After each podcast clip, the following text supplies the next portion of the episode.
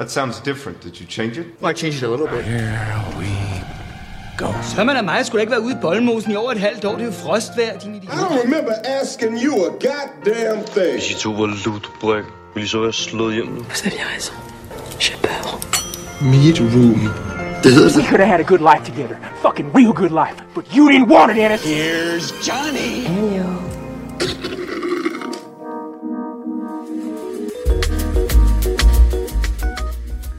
Velkommen til Shortlisted. Mit navn det er Bue Nielsen, og jeg er jeres vært.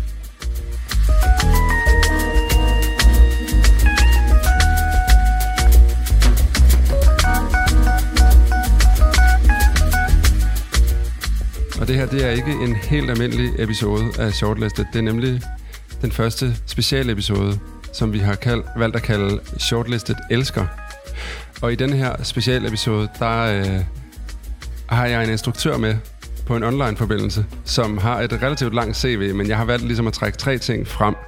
Det er hans spillefilm I Kill, I Kill Giants, og så hans to Oscar-nominerede kortfilm, Ivalu og Helium. Og den sidste, den vandt han faktisk en Oscar for.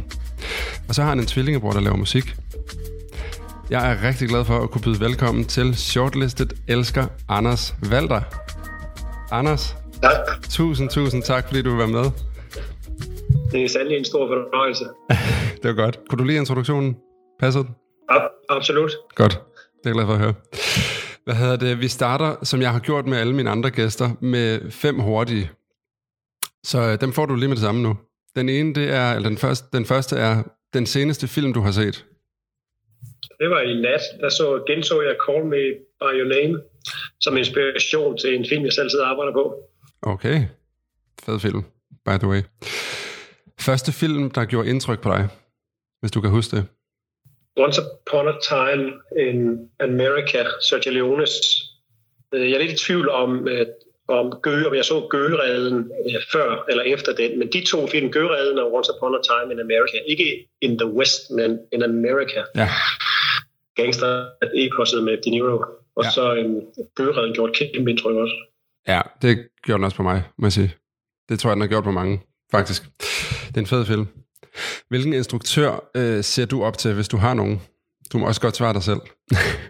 Um, altså, jeg, jeg kan sige, øh, jeg var før selv en Bille August, men det, jeg tror, det er meget med har meget at gøre med, når man er ung, så, så øh, har film jo en større påvirkning på en, en, en senere i livet, desværre. Øh, de fleste af mine yndlingsfilm, eller dem jeg vender tilbage til, er jo film, jeg har set, da jeg var ung, og jeg er jo meget begejstret for Bill August, og i hvert fald de tre film, han lavede i midt-80'erne, Saba, Tro, Håb og Kærlighed og, og Pelle Roberen. Mm. Film, som jeg stadig øh, genser øh, ofte øh, i forhold til mit egen projekt osv. Jeg er selvfølgelig også åbenlyst meget begejstret for, for andre instruktører, for min barn- og ungdom, Spielberg, Scorsese og, og så videre. Men, mm. øh, men, men øh, de film har en eller anden særlig plads i mit hjerte øh, i forhold til tone og selvfølgelig også ens eget sprog. Altså man taler selv dansk, og når jeg skriver, skriver jeg jo også på dansk. Så, så de, øh, de kan et eller andet i forhold til sådan en mere direkte inspiration. Har du et mål, du skal nå i dit liv som filminstruktør? Ja, altså jeg kunne godt tænke mig at sælge nogle billetter. Ej, nu siger jeg det lidt for sjov, fordi ja, mange af mine film har jo, det har været øh, mange kortfilm, som selvfølgelig har klaret sig rigtig godt på det her festival, det her festivalliv og, og Oscar og så videre. Og så har jeg lavet en spillefilm på amerikansk, som var en kæmpe oplevelse, men som ikke lavede det der box office. Og det drømmer vi jo også om, Ja. også instruktør. Selvfølgelig. Men øh, jeg har store forhåbninger til min nye danske spillefilm, når befrielsen kommer, der, der er i biograferne her senere i øh, tidligt på foråret og efteråret. Og så øhm, det er ikke noget, jeg skal nå, men det kunne være sjovt også at sælge en helvedes masse billetter. Ja. Og den, øh, vil jeg sige, den glæder jeg mig også til. Jeg er meget øh, generelt vild med din film. Øh, så jeg, den glæder jeg mig til, og jeg tænker, vi også måske, hvis du har lyst, kan snakke lidt om den, øh, når vi kommer lidt længere Ja, frem. Hvor er du om 10 år? Det er sidste spørgsmål. Mm, så laver jeg stadigvæk film. Nu har jeg jo skiftet karriere en gang i, øh, i mit liv. Jeg har været illustrator og tegner i det er noget, jeg har været i 20 år. Jeg begyndte først at instruere sådan rigtig for 11 år, som 3-4-35 år. Ja. Jeg har stadig planer om, at jeg har en tredje karriere i mig, men øh, jeg tror som 65 år, om 10 år, og der, der laver jeg stadig film. Du skal ikke gå i fodsporene på øh, tvillingbror? musikken? Nej, jeg kan ikke spille, jeg kan ikke spille musik. Jeg har forsøgt, øh, og jeg var da også fuld af misundelse, da min bror og vores fælles venner lavede et band sammen, der hedder Grand Avenue for 20-25 år siden, og drog ud på, ja. på landevejen. Og jeg var så misundelig, at jeg faktisk begyndte at tage basslektioner øh, hos min tvillingebror, bare fordi at de havde en, øh, en åben slot som bassist i bandet. Men altså efter et par gange, så kiggede han på mig og og spurgte, om det måske var de forkerte årsager, der gjorde, at jeg forsøgte at lære bas, og det havde han virkelig meget ret i. det var misundelse i stedet for... Jeg fandt så en anden plads i turbussen. Jeg endte med at lave alle deres musikvideoer og alle deres, øh, alle deres pladekår, så øh, jeg blev det femte medlem og fik også alt det sjov med. Ja. Og nu siger du nemlig, at du, øh, du var illustrator, eller du er jo illustrator og filminstruktør. Øh, så mit spørgsmål er næste, nu er vi ude af de fem hurtige, nu går vi ligesom i gang med det rigtige, øh, det sjove, ekstra sjove. Hvornår du startede med at lave film? Du har lige sagt det selv, men inden da der var du illustrator. Kan du prøve, øh, du startede som 35 år cirka med at instruere, og illustrator inden da. Kan du prøve at øh, fortælle lidt om det, bare hurtigt? Ja, men jeg, jeg var en meget ambitiøs øh, ung mand, dreng. Øh, ikke, inden, ikke i forhold til drømme om at lave film, men øh, meget skråsikker på, at jeg skulle være en kæmpe tegneserietegner. Mm. Eller ikke som Walt Disney, men mere som Hergé, altså have sådan et koncept eller Tintin, der skulle være verdensberømt, som man selv tegnede og kontrollerede. Mm. Øhm, og allerede som 10-årig begyndte jeg at afsætte tegneseriestriber til de lokale blade. Så jeg var i den grad sådan meget entreprenant. Ikke, så jeg, ikke bare tegnede og havde en sindssygt høj selvdisciplin omkring det at sidde og tegne hver dag og lave de her striber, men også i forhold til at, at afsætte det. Øhm, ja, jeg kan ikke huske følelsen helt, men jeg må åbenbart ikke have været særlig generet, fordi jeg stod tit og bankede på, på døre hos redaktører og sendte mine ting, også fra 14-15 års alderen begyndte jeg allerede at sende ting til politikken, og altså de helt store, ikke? og tænkte, at det kunne de, da, de, de kunne da sagtens tage mine tegneserier. Så, det, så film var noget, jeg var forbruger af, og ligesom så mange andre, noget jeg elskede at, at se og blive inspireret af, men mere i forhold til at lave tegneserier. Så man kan sige, ja, jeg har altid fortalt historier med billeder og tænkt i historier, skrevet historier og tænkt det øh, visuelt. Mm. Men, det var, men det var tegningen, og det at tegne, der, ligesom, der, der fyldte hele mit liv. Og hvordan når man så derfra og så over til at begynde at instruere? Altså jeg kan godt se linjen, fordi du siger, at du har, har gerne vil fortælle øh, historier med billeder. Men der er jo mere i bare, øh, end bare at fortælle historier med billeder, når du instruerer. Hvordan, hvordan kommer man derover? Ja, men faktisk allerede i starten, jeg ledede allerede at illustrere fra jeg var 17 år. Okay. Øh, altså sådan som et fuldtidsjob og med en høj med freelance-løn og mm. alt, og kom til København og landede også midt i en reklamebranche, der dengang øh, hvor pengene nærmest voksede på træerne. Ikke?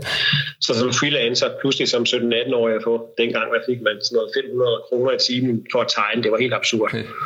for mig. Ikke? Ja. Øh, og der lavede jeg meget storyboards øh, sammen med de her reklameinstruktører og forud for en reklamefilm. Så jeg har tit siddet sammen med instruktører, også i fiktionssammenhæng, og taget et manuskript og lavet det om til billeder.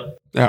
Så, så, så det er ikke fremmed for mig, det der med at, at, at tænke i en billedlig fortælling, heller ikke i form af noget, der skal eksekveres med, med, med skuespillere og levende kamera. Nej. Jeg havde bare altid frygtet, tror jeg. Jeg, jeg havde det godt med ligesom at skjule mig bag tegnebordet, og frygtede nok det, sådan, det sociale aspekt i at skulle stå og lede og stå foran, fordi det kan godt være, at en instruktør gemmer sig bag et kamera, men du er lige så meget på, og lige så meget en skuespiller, når du står på selve sættet. Der har du stadig 50-100 mennesker, eller 30 mennesker i hvert fald, omkring kameraet, der hele tiden kigger på dig, og hvad du tænker, og ser, og gør, og siger. Øh, så du er også på. Ja.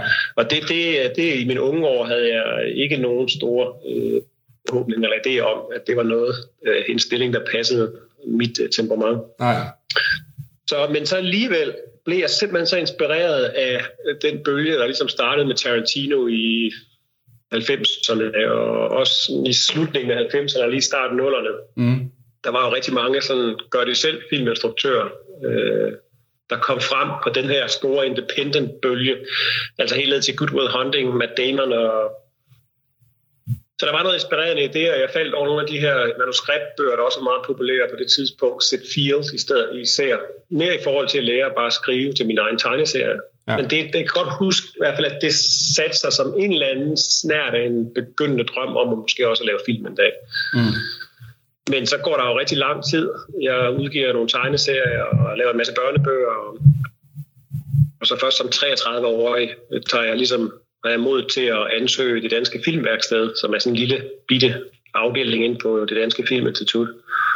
Og der får jeg så øh, 15.000 til at lave en kortfilm for, der hedder Den talende kuffert, som mm. ingen kender eller ingen har set. Sådan en rigtig børnefilm, der foregår i toppen af vores frelsers kirke, øh, i kirketårnet. Og, øh, ja, og så fandt jeg ud af, at jeg faktisk synes, det var ret sjovt. Alt det, jeg frygtede ved det sociale aspekt og det psykologiske aspekt med skuespillere, alt det, jeg frygtede, synes jeg faktisk var fantastisk interessant og morsomt og, og berigende. Og så kastede jeg mig over, straks over den næste kortfilm, det var 9 meter, som var filmen før Helium, mm. og startede et samarbejde med M&M Productions TV og Kim Magnussen. Ja. Og 9 meter blev shortlistet til en Oscar. Øh, og så kunne de pludselig se et eller andet talent i mig, øh, Kim og TV. Øh, og da jeg så afleverede manuskriptet til Helium øh, et halvt år efter, så øh, på trods af, at vi faktisk fik afslag øh, på DFI, altså vi ikke fik produktionsstøtte til at lave den, så var de så forelskede i manuskriptet, at de selv øh, finansieret filmen. Og ja. det vil så sige finansieret jo ikke i forhold til arbejdskraft og sådan noget, men at de, de, de ting, man ikke kan få som gratis tjenester, det betalte de for. Ja. Øhm, så det var sådan starten på en, en, øh, en rigtig fin og ret øh, vanvittig rejse for mig. Det hele sker jo inden for halvandet, to år, fra jeg ligesom får de her penge på DFI fra Filmværkstedet til øh, vi er færdige med Helium, og pludselig er shortlistet med den også. For, anden, for andet år i træk oplever jeg det, og, og så går vi jo så hele vejen, bliver nomineret og vinder. Så det var, det var vildt, men, men når jeg tænker tilbage, tænker jeg også, når man ligesom vælger at skifte karriere, karriere så sent i livet, midt i 30'erne, så skal der også ske et eller andet radikalt, før at, øh, jeg tror, det kan lade sig gøre, og der var jeg jo, det tror jeg ikke, jeg havde tænkt igennem på det tidspunkt, men, men jeg kan godt se nu, at der, der sker nogle ting der, der gør, at, at, øh, at det går lidt hurtigere for mig end for mange andre, ja. hvilket passede fint, når man, når man ligesom øh, var den alder, jeg var. Ikke? Jo. Ja, det giver jo god mening, og øh, altså nu siger du selv, at med øh, den 9 meter bliver shortlistet til en Oscar, og Helium bliver så nomineret og vinder øh, efterfølgende. Hvad, øh, hvad gør det? Altså, hvis, når du kommer med et manuskript til, øh, til M&M øh, Production, som jeg tænker er dem, du arbejder sammen med, er de så bare med det samme, sådan, yes, lad os lave det, øh, eller er det samme proces, som, ja, ikke hvis, hvis alle mulige andre kom, men er de stadigvæk øh, kritiske, eller hvad man skal sige, over for, hvad du kommer med? Eller ved de bare, Anders Valder, han kommer med noget godt hver gang? Ja, men de kender mig jo ikke så godt. Altså, min historie med, med Kim og TV er, at jeg kender ikke Kim. Kim bor i USA på det tidspunkt, jeg begynder at have kontakt med TV. Og TV har jeg kontakt med, fordi jeg faktisk laver nogle filmplakater til. Han lavede en film, der hedder Ved verdens ende. Mm. Og der skulle de lave nogle plakater, som var sådan pastis på Indiana Jones-plakaterne, der skulle være håndtegnet. Ja. Og der laver vi nogle med Nikolaj Kås og Costa Valder og var sådan totalt skør. Øh. Ja, den er helt, det er noget med en blomst og noget, et eller andet, er det ikke det? Ja. En, en eller anden, er det ikke noget med en eller anden blomst, der kan give noget liv, eller er det ikke? Ja, den er, ja, den er skør, men, men den er sjov. Men nogle ret, synes jeg, det var skide sjovt, ret vellykkede plakater, som jeg tegner, og så møder jeg TV på den måde, og så ved jeg jo godt, at han har lavet en masse kortfilm, og Ja. Og øh, jeg spørger ham faktisk ikke om det første projekt, det laver jeg ligesom bare med filmværkstedet, men, men, øh, da han så, men så sender jeg manuskriptet til 9 meter, som han er meget begejstret for. Mm. Og det får vi så afslag på, og så bliver han sådan lidt, okay, og så spørger han, om han må se den der den talende kuffert, som jeg stadig sidder og klipper, for han vil, jeg kan mærke, at han skal lige tjekke ud, om det er værd at investere sin egen penge i 9 meter. Og så ser han et eller andet talent i, i mig i den film der. Og, og før Kim kommer hjem, så laver TV og jeg alene 9 meter sammen, som han betaler for. Okay. Øhm, og den, den bliver færdig, den klarer sig rigtig, rigtig godt øh, på, ikke bare i Oscar-samling, men virkelig øh, er et hit på mange festivaler, og vinder mange priser. Øhm, så der kan jeg mærke, at han på det tidspunkt ser et talent i mig. At mm. Han ser en, han gerne vil følge helt til dørs. Ja. Øh, og da jeg så sender manuskriptet til Helium, der tror jeg bare, jeg rammer lige ned i, hvad for TV er en god film. Jeg tror bare, vi deler det samme smag. Han ringer øh, meget kort tid efter, jeg sender det her manuskript, og så nærmest anklager mig for at have stjålet det. Hvor, hvor, hvor, hvor, hvor, har du den idé fra? Har du selv skrevet det her? Det har du ikke selv skrevet det her. Det er, øh, det er jo TV's måde at udtrykke sig på i forhold til at sige, det, det, det, det, det, det, det, det, det, det kan et eller andet. Det skal godt, øh, ja. siger, jeg, oh, jeg har selv skrevet det her. Nå. Øh, og så ansøger vi igen. Fint, jeg får lidt udviklingspenge, men, men får ikke produktionsstøtten. Så Nej. bliver han rasende, og så øh, står vi derude på gaden foran DFI endnu en gang. Men der var han slet ikke i tvivl. Og der var Kim så også kommet hjem fra USA og bliver en del af, af Helium. Ja. Der var de ikke i tvivl om, at så kørte vi bare, og så kørte vi på stort set dagen efter og begyndte at samle et hold. Det var en kæmpe lettelse øh, for en instruktør, der, der gerne vil ud og lave nogle film, at der står sådan to mennesker med så meget passion og entusiasme. Fordi øh, de kunne jo også bare valgt at sige, "Jamen, så må du skrive noget nyt, hvis vi kan ikke lave noget før DFI støtter dig. Ja. Så jeg skylder dem jo meget på den måde, mm. at, at når man selv ligesom tænker, fordi jeg var der helt rundt på gulvet, jeg blev tværet lidt ud øh, inde på DFI omkring manus til Helium, at de var ikke begejstrede for at sige det pænt. Så man kunne også sagtens have stået du ved, med hatten i hånden og tænkt, gud, jeg har nok skrevet noget lort, ikke? Ja, ja. Øh, men men øh, det fik de overbevist mig om, at jeg ikke havde. Og det havde du virkelig heller ikke. Det er en, en fuldstændig fantastisk film. Jeg kan huske, jeg, altså, da jeg så den første gang, jeg græd til sidst. Og det gør jeg ikke af særlig mange kortfilm. Men den er, den er virkelig god. Men så, nu, de troede på dig, og tror på dig. Øh, og det er derfor, den så bliver lavet helium. For den kunne, som du siger, bare være gået i vasken, fordi du kunne have troet på DFI, og have tænkt, nej, så er jeg ikke god nok. Ud med den, jeg laver noget nyt. Øh, men med TV og Kim, øh, er der allerede snak, når I øh, er ved at lave den, om Oscar, øh, altså den skal afsted til Oscar og sådan noget? Jeg, jeg vidste jo godt, at, at de altid sendte øh, en kortfilm minimum. De laver, de laver mere end en kortfilm om året. Ja. Ja. Men de sender minimum en kortfilm om året. Der skal gå meget galt, hvis de ikke sender en. De sender også nogle gange nogle halvdårlige. Og dem hører du så heller ikke om, fordi de så bliver så hverken shortlistet eller nomineret. Ikke? Ja. Øhm, jeg vidste jo godt, at, at de havde sendt ni meter året inden, og der var så stor begejstring, at jeg kunne mærke, at Kim nærmest kom hjem fra USA for at være med til at producere den. Altså, der jeg kunne mærke, der var, og det er jo, at der var en stor tiltro, og en stor sådan, øh, for, hvad kan man sige, opmærksomhed for begge to på, at den skulle blive så god som manuskriptet. Det her måtte ikke gå galt. Altså, jeg kunne mærke, at de følte, at vi sad med noget guld i hånden. Ikke? Jo. Øhm, så de var meget involveret, og, og øhm, så jeg vidste jo godt, at det ville blive sendt til Oscar, og jeg vidste også godt, at den var færdig, at den kunne et eller andet. Det kunne jeg jo mærke, når vi viste den til folk. Så kunne man diskutere, om den er for meget eller for lidt, eller det ene eller det andet. Ikke? Men jeg kunne godt se, at den kunne noget i forhold til. Og på det tidspunkt vil jeg så også sige, at i 14 var Oscar Akademiet stadig meget amerikansk. Mm. Der er sket sindssygt meget, siden vi vandt i 14. Øh, med forhold til medlemmer og mange flere internationale medlemmer, og måske også en smagsændring i de film, der vinder. Øh, Oscar er måske blevet en smule mere kunstnerisk øh, øh, i deres honorering af for eksempel Parasite og andre fantastiske film, som Ja. nok ikke havde vundet for 10 år siden. Da jeg bliver medlem af Akademiet, er det jo mest amerikanere, og kun 6.000 medlemmer. I dag er det 12.000, og, og virkelig spredt ud over hele verden. Okay, ja. Det er det, Og det er jo noget, der er sket på grund af diversitetssnak og så videre. Ikke? Ja. Så det var sådan en, øh, Kiwi og Kim havde helt klart en følelse af, på det tidspunkt, der var det en film, der appellerede rigtig godt til det, sådan, det klassiske Hollywood. Ja. Øh, og det havde de da i den grad ret i, at den gik rent hjem, og vi kunne også mærke lige så snart, vi begyndte at vise den øh, for agenter og andre folk, altså amerikanere, øh, der, der, der, der sætter pris på den type film, øh, at, at øh, den, her, den her film øh, rejste universelt. Mm. Øh, og det har jeg jo også kunne opdage, nu er der gået 10 år næsten, ikke? jeg har jo set den nogle gange, kan jo godt mærke, at den er på en eller anden måde utrolig tidsløs og, og, og, og kan, kan stadig det samme, som den kunne dengang. Det kan man ikke altid lige se, når man har været nede og siddet i et klipperum i 100 år, men på afstanden kan jeg jo godt se, hvad det er, den kan i måske i forhold til nogle af de andre kortfilm, jeg har lavet. Ja. Og hvis vi skal prøve at gå ind i, øh, i den i helium, øh, fordi det, det så snakker vi også om, inden vi tændte øh, for mikrofonerne, at det er jo helt vanvittigt flot at blive nomineret og vinde en Oscar. Det må have været helt vanvittigt. Men der ligger jo en film bagved, som er skrevet øh, og instrueret rigtig godt. Hvor kommer inspirationen til helium fra? Øh, Brødrene Løvehjerte. Okay. Øh, Ja, det kan jeg faktisk godt se. altså forstået på den måde, det var ikke den film, jeg nødvendigvis tænkte på.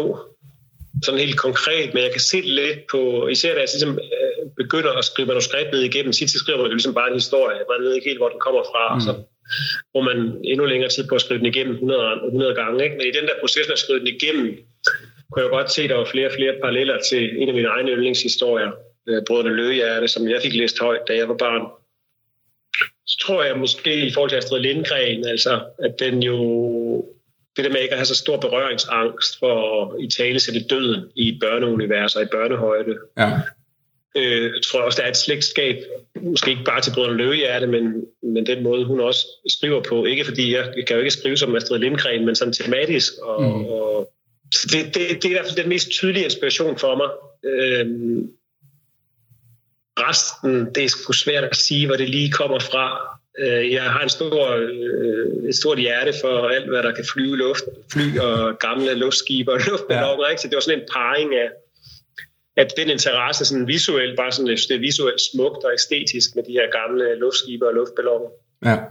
Og, og, og flyvende øer og sådan noget. Øhm, så der var ligesom bare nogle interesser, der, der smeltede sammen, og selvfølgelig gav det også mening med min egen baggrund som tegneserietegner, mm. og en, der har beskæftiget sig meget med at opbygge fantasiunivers og sådan. Så der var flere ting, der sådan gik lidt op i en højere enhed, som også var meget personligt for mig. Mm. Øh, jeg har jo ikke selv været hverken øh, syg af kræft eller har mistet øh, børn. Øh, så øh, det er ikke personligt, det er det. Nej, okay. Og, øh, er det noget med, at du har tegnet nogle af de øer og noget ballade der i filmen?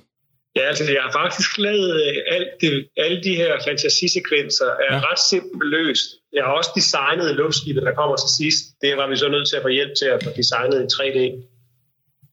Men alt det andet, altså alle mattepaints og alle baggrunde, og selv de her øh, indflyvninger, eller sådan nogle små siveture, som det jo så blev, ja.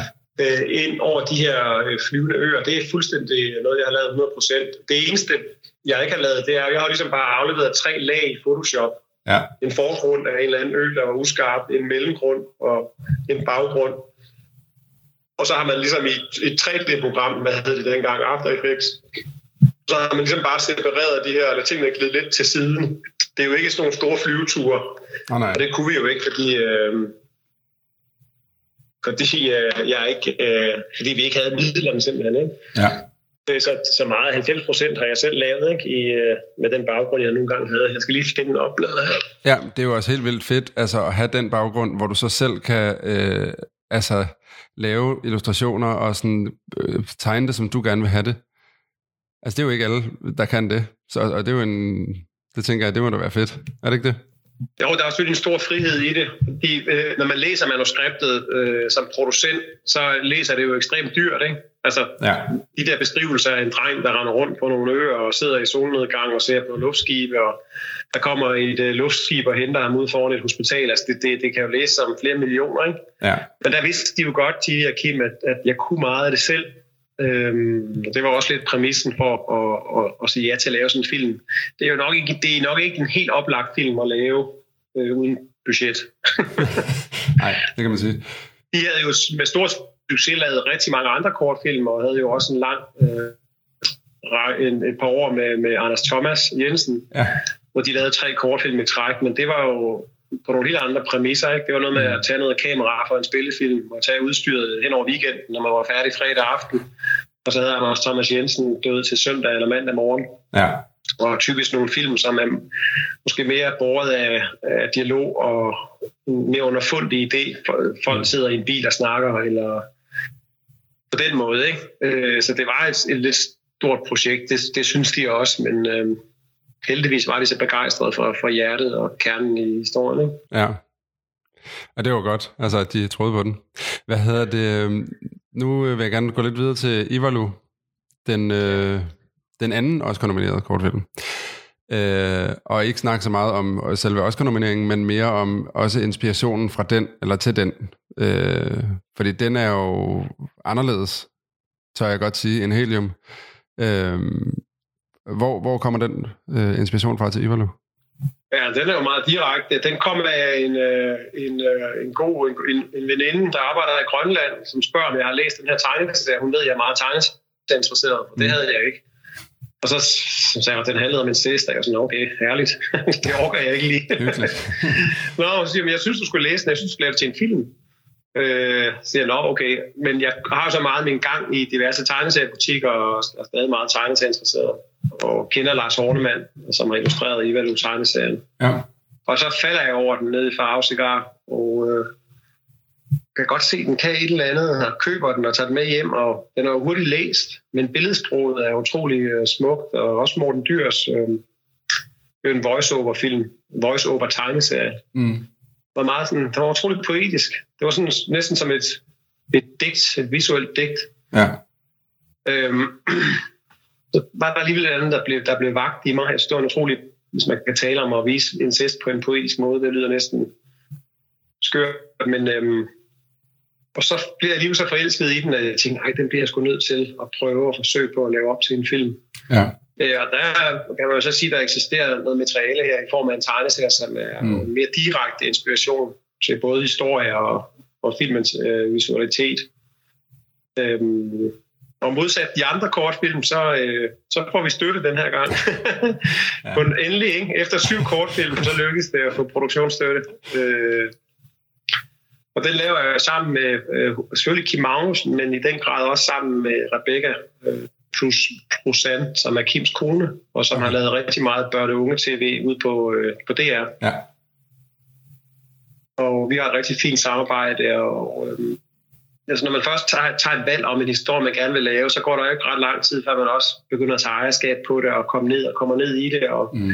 den voksede virkelig øh, på mig, den her historie. Og selvfølgelig bliver man også klar over, at når man har med sådan et emne her at gøre, så er man også inde og pille ved noget, hvor man, om man ved det eller ej, er inde og være politisk. Øhm, og, og også skal være sit ansvar bevidst i forhold til, hvordan man fremstiller øh, både det andet samfund og også de her ofre. Mm. På den, på den måde synes jeg faktisk også, det er en interessant film, øh, der kunne, der kunne noget andet end, end Helium, som jo bare er Ja. meget rendyrket og ren i sin afsender. Ikke? Øhm, Ja, men helt enig. Altså, fordi den kan nemlig noget. Evalo synes jeg også. Og øh, det synes jeg også Men er det en er god jo en samfunds øh, øh, debatskabende film, og det, det blev man klar over, jo længere man kom ned i det, og også i forhold til, hvor kompliceret det var at få det her samarbejde op at stå med vores grønlandske partner. Altså, der gik jo lang tid, før vi kom i gang med den. Jeg sagde jo til Kim og Rebecca, at vi kommer ikke til at lave den her film, hvis der ikke er et produktionsselskab, der vil lave den sammen med os på Grønland, så vil jeg ikke lave den. Okay. Øh, Jeg rejser ikke derop med min øh, øh, kongohjelm og ankelsokker på, og, og, øh, og bare ligesom laver en film på, om deres kultur og Nej. på deres sprog, og så rejser hjem igen og skide ligeglad med, hvad de tænker. Det, det, det, det havde ikke engang på jord for mig. Og selv efter vi har lavet et samarbejde med, med de her skønne mennesker, Panorama, øh, Pippa Luke Jørgensen og Emile, øhm, var det stadig kompliceret. Mm. Fordi et eller andet sted, så synes de jo stadig, at de selv skulle lave den, den film. Ikke? Ja. Ja. ikke lige den film, men den type film. De er bare svært ved at få de støtter, vi andre kan få som danskere. Det er så en helt anden snak om, hvordan DFI er sat op. En politisk snak om... Mm. Det har været en meget lærerig proces, vil jeg sige, og det har været en fantastisk øh, stor oplevelse at være i Grønland og arbejde med et lokalt hold og arbejde på et andet sprog og Ja. med en så storslået natur. Ikke? Altså, øh, noget, der er så visuelt men jo en meget mere mørk film. På trods af, at drengen dør i, i, i helium, så har den sådan en, en inspireret, opløftende slutning, hvor man ja, nogen grader og meget bevæget, men jeg tror alligevel, den ender på sådan en note af noget varme. Øh, hvor den her ender jo nok mere på en note af noget kulde, Ja. øh, og det løber en koldt ned ad ryggen. Øhm, så, så en, en lidt anden type film. Og når vi taler Oscar, så tror jeg også, at jeg tænkte langt hen ad vejen, at den var for mørk. Ja. Lige til det format. Øh, det var den så ikke.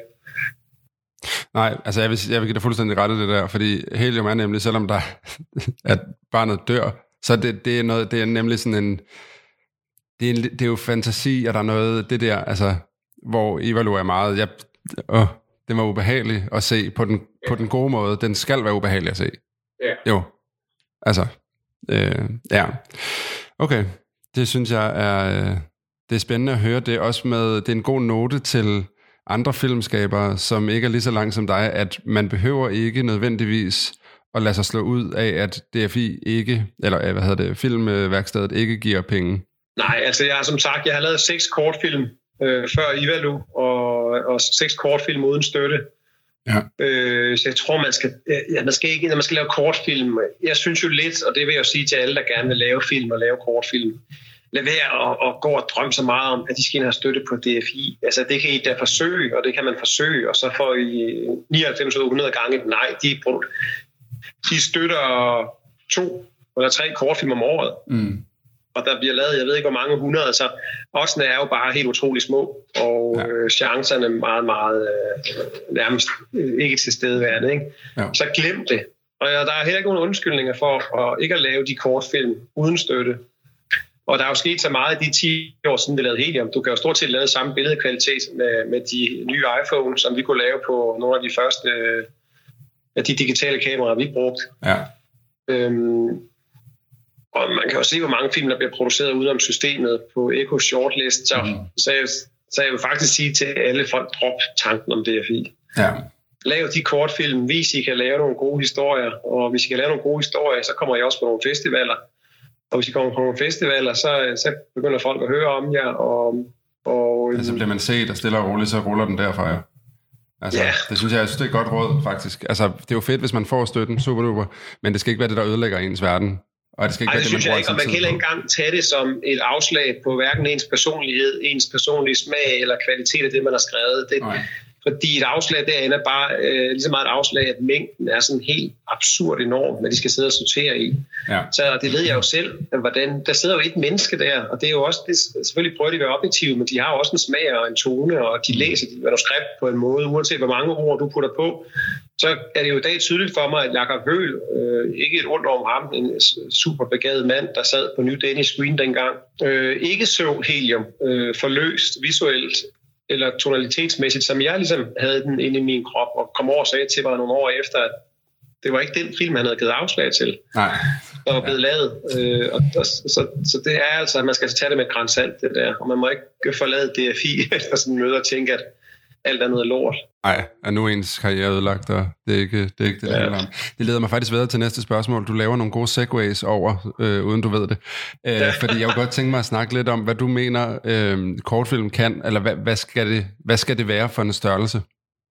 Øh, Jeg har jo et stort ønske om, at man, man må gøre op med, at kortfilm kun er noget for øh, nye filmskaber, og på den måde måske også et øvemedium.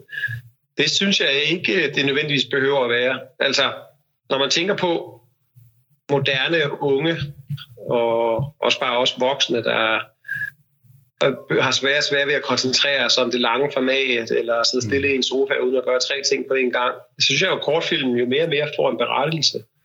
Øh, Jeg forestiller mig og drømmer om en, en verden, hvor kvalitetskortfilm også er en del af streamingtjenesterne, Netflix og HBO, og det er det jo sådan set allerede. Disney har jo mange kortfilm.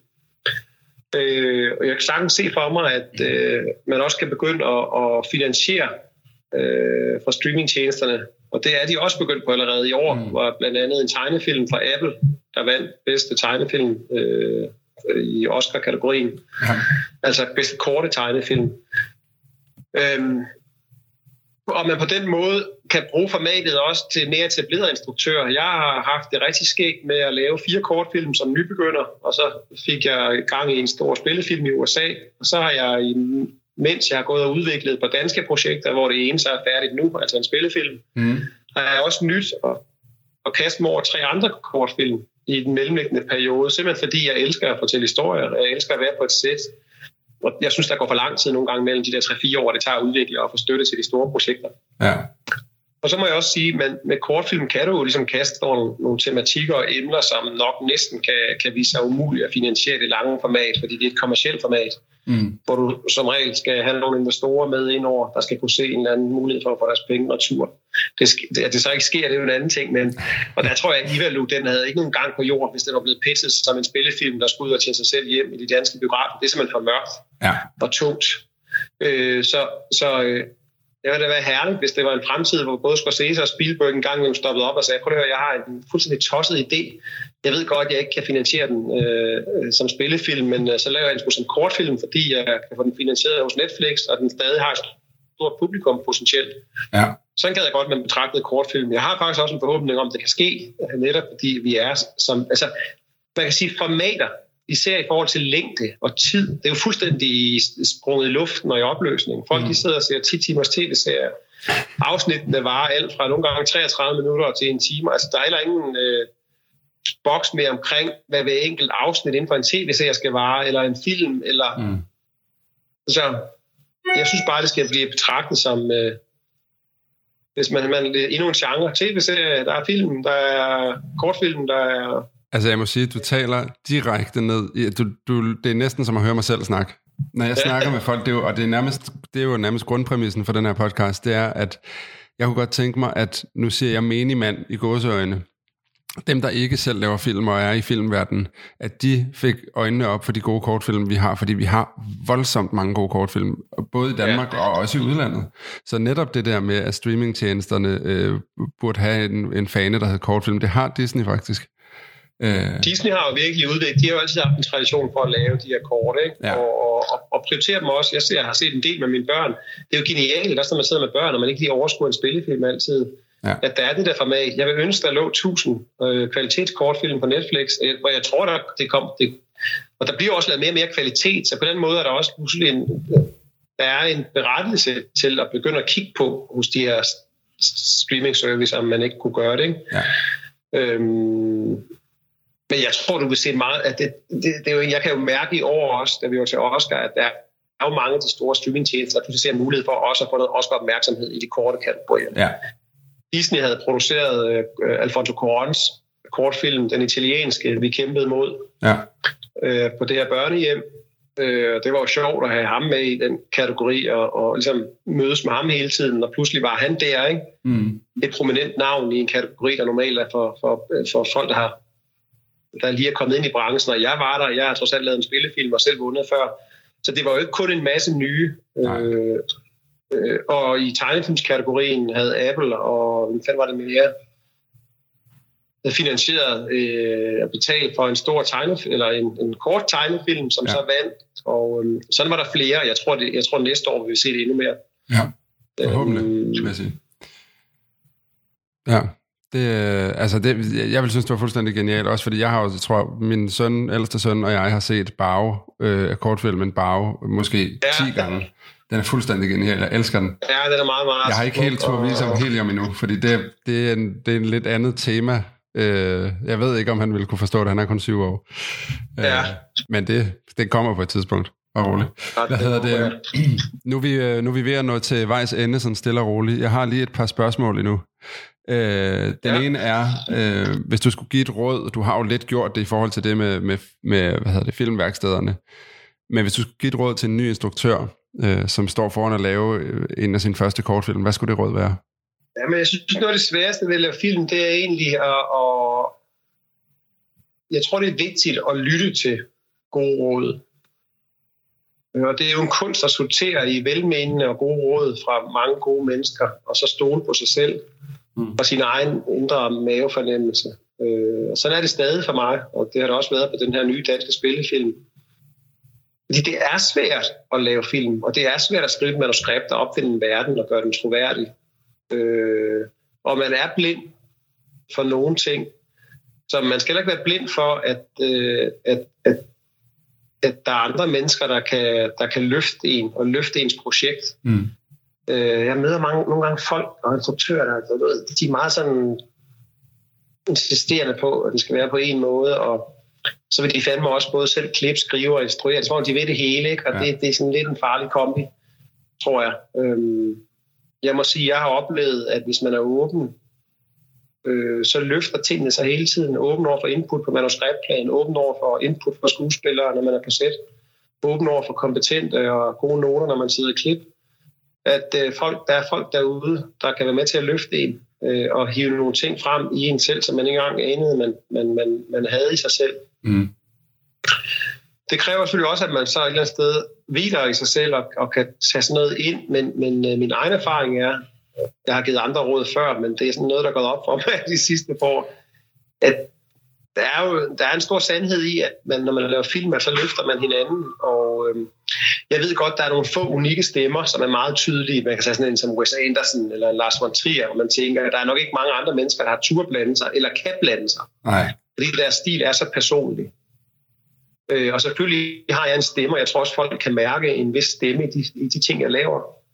Men, men øhm, så hvis man ikke lige er en Wes Anderson, og så, jeg siger, hvis man så er sådan en, en, og hvis man kan mærke, at man er sådan en type, og dem er der altså kun næsten 10-15 af på verdensplan, så er det også fair nok, så skal du bare løbe med bolden selv. Ja. Øhm, men, men det er altså de færreste, der, der er så specifikke.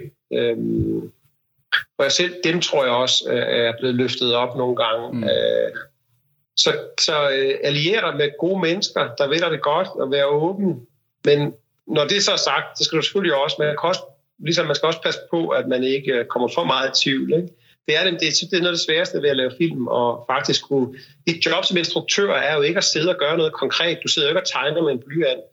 Du gør ikke noget, noget du snakker kun. Mm, ja. Hvis vi ligesom tager manuskriptdelen fra, og det er den rene instruktørgærning, så er der jo ikke noget konkret, du gør. Du sidder ikke og, og klipper på tasterne. Du, du snakker med dine klipper, du snakker med dine skuespillere, du snakker med din scenograf og din fotograf. Det vil sige, og det, det, det skræmte mig helt den dag, det gik op for mig, hvad fanden det jeg laver? Jeg snakker kun med folk.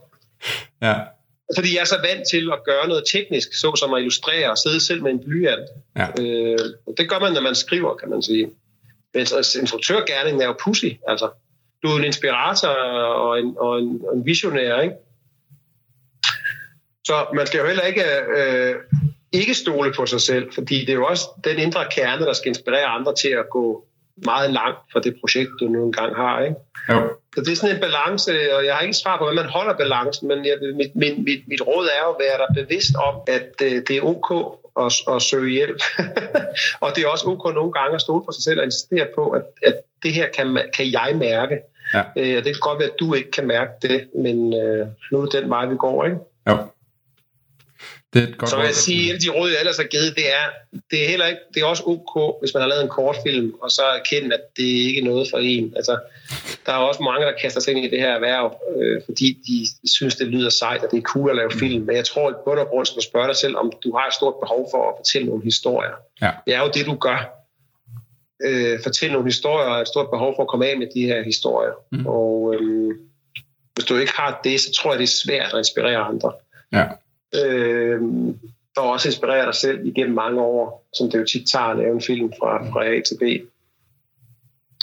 Øh, og så den helt sidste, det er jo det er lidt til at se, der er altså ikke nogen undskyldning for ikke at lave en kortfilm. Måske er der en undskyldning for ikke at lave en spillefilm, men, men lad være at finde på undskyldninger for dig selv, øh, øh at du ikke kan få sat en kortfilm sammen. Så, så, så vil jeg sige, så, så øh, det er meget hårdt sagt, så er du den forkerte branche. Ja, Ja, fordi spillefilm, det koster lidt mere. Kortfilm, det kan du ja, både lave der er nogle få, der evner at gøre det der, det, og det, det, skal, det synes jeg ikke er et krav, at man ikke kan gøre det, men, men øh, hvis man virkelig har en instruktør i maven, øh, så skal man også kunne lave en kortfilm for, for et par rugbrødsmad og nogle vendetjenester, og, og, ja. og hvis ikke, så, så, så er det bare generelt, så er branchen for hård, vil jeg sige. Du kommer til at møde så meget, det er en nej-branche, det her. Ja, desværre. Per, så i dens DNA, grund-DNA, er, at siger nej, folk nej til dig, og det gør ikke ja. skade til mig også. Du lever af, af nogle få jager, ud af de der tusind nejer, du får. Ikke? Ja. Så, så øh, lad være, åh, du ved, jeg har søgt det er fint 10.000 gange, og der er ingen og sådan noget. Det, det, det, det skal man stoppe med. Ja. Jeg har to spørgsmål tilbage. Det ene det er bare et ja-nej-spørgsmål faktisk. Øh, men inden du får det ja-nej-spørgsmål, så øh, nu siger, siger du, det er en meget nej-branche. Du har fået nogle jager, og et af de jager, det førte jo til en Oscar-statuette øh, øh, simpelthen. Øh, hvad, gjorde det, hvad har det gjort for din karriere, efter du fik den Oscar i, hvad var det, 2014? Ja, men det gjorde ikke en skid i Danmark. Jeg fik nogle afslag øh, lige efter, de år efter, på et par danske projekter, og det tvang mig til at, at finde et projekt i USA. Heldigvis øh, elsker de folk, der har vundet en Oscar derovre, mm-hmm. og, og jeg fik en, en agent, der var ja, meget højt op i systemet. Og for, for så lov at læse det her manuskript, I Kill Giants, som egentlig var Chris Columbus. Han er så også producer på den, men Chris mm. Columbus skulle selv have instrueret det, men havde ikke tid. Og Chris Columbus havde set Helium og syntes, at den havde noget, der mindede om noget. Der var jeg Kill Giants. Ja. Så man kan sige, at jeg får en masse møder på baggrund af den Oscar. Møder, der måske har taget mange år at få, med, hvis man bare kom og var nobody. Mm. Fra de møder af, sker der jo ikke noget, med mindre man siger noget begavet. Altså, Nej, det... Øh, jeg ved ikke, folk har nogle gange tænkt, så var den så bare finansieret. Nej, den var sgu ikke finansieret. Man leder først efter en instruktør, og da jeg så kom på og får det job, så er det jo først der, at med, med mig og, og den pakke, jeg så bliver en del af, så går man ud og prøver at finde pengene. Ja. Og det vil sige, så bliver jeg jo leder og, og inspirator af, af en gruppe af mennesker, der render rundt i Hollywood og prøver at sælge Like Giants og finde penge. Ja. Selvfølgelig hjælper det noget, at Chris Columbus er øh, producer på den, og, og, der, og så Saldana på et tidspunkt siger ja til at være med i filmen, og alle sådan nogle ting. Men, øh, men ja, så det er helt konkret til at åbne nogle døre til nogle store mødelokaler og nogle møder med nogle, nogle folk, der havde noget indflydelse. Og derfra, der, øh, der skulle jeg selvfølgelig evne at have en vision for alle de projekter, jeg øh, kom ind og talte om. Mm. Fedt. Det tror jeg er godt at høre for nogen. Fordi øh, der er nogen, der godt kunne sidde og tænke, at så var vejen bare, van, øh, vejen bare banet for alt muligt. Nej, så sker Det så helt konkret, så får vi så efter Oscar, så får jeg så 1000 nejer i Danmark og 1000 nejer i USA for I Kill Giants. Fedt. Og, og, øh, og så tager det så to år at få det der ene ja, Ja. der så gør, at den bliver finansieret. Øh, det er det, jeg siger. Og det er så det ja, man på en eller anden måde møder som forbruger, fordi det er jo så den færdige film, der er Mm. baseret på det ene ja. Ja. Når man møder så ikke de der øh, gange, hvor min kone og jeg har været at rive håret ud af hinanden, fordi vi havde brugt 500.000 af vores opsparing på at bo i LA og udleve en eller anden sindssyg drøm, Ja. og flyttede hjem og havde tabt det hele på gulvet, fordi du ved, jeg bare lignede en eller anden naiv idiot, der troede, jeg kunne finansiere en film i Los Angeles. Øh, at der så skete nogle mirakler, og det ene og det ene med det andet. Den, den proces var lige så meget øh, en omgang nejer, som ja. alt andet har været lige siden, og, og stadig er det. Øh, der er ingen døre, der, der er nogle, nogle få døre, der står lidt på klem i den her branche, som man kan stå og hakke lidt i, og så kan man prøve at, at smadre en af dem op en gang imellem. Ikke? Ja. Men det, det kræver noget, noget stamina, det gør det. Og der, der er ingen gaver. Det, der, det, jeg har ikke oplevet. Det fald. siger også noget, det der, altså, at det er bare, det er en hård branche. Det er en skide hård branche, øh, på den måde. Ja, men, men, men spørgsmålet det er også, hvad jeg siger, hvis man kan mærke, at man har nogle historier, der er så vigtige for en at få ud, så bliver den jo ikke så hård, fordi det så er, er vigtigheden, ligesom det, der Mm. står forrest, og Ja. kærligheden til de historier, man fortæller, at så, så, så, så tænker man ikke over, den er hård, så bliver man bare ved, og som en Ja. dum muldyr, der bare uh, traver videre, ikke? eller Ja. tyr, der står og, og banker på, på lån for at komme ud. ja. Kunne du finde på at blive ved... det- Nu kommer ja-nej-spørgsmålet. Kunne du finde på at blive ved med at lave kortfilm? Jeg tror godt, jeg kender svaret, men du får lige lov Ja. sige det. Ja. Det var et ja. ja. Ja, det tænker jeg nok, fordi også det, det, hele din, øh, din forklaring tidligere med, at øh, du godt kunne tænke dig kortfilm, komme ind på streamingtjenesterne og sådan noget. Det, øh, jeg glæder mig til din næste kortfilm. Jeg glæder mig også til din næste spillefilm. Nu fik vi slet ikke snakket om den, øh, men det synes jeg heller ikke gør så meget, fordi det er jo en spillefilm. Nej, nej. Det handler mest om kortfilm, det her. Øhm, Det er. Ja. Vi er faktisk nået til vejs ende, Anders. Jeg vil bare sige øh, mega tak, fordi du vil være med. Og øh, hvornår, hvornår udkommer din øh, spillefilm? Jamen, det der åbner, det der hedder Biografklub Danmark, øh, det bliver den første film, de har i deres. Det er den torsdag den 24. august.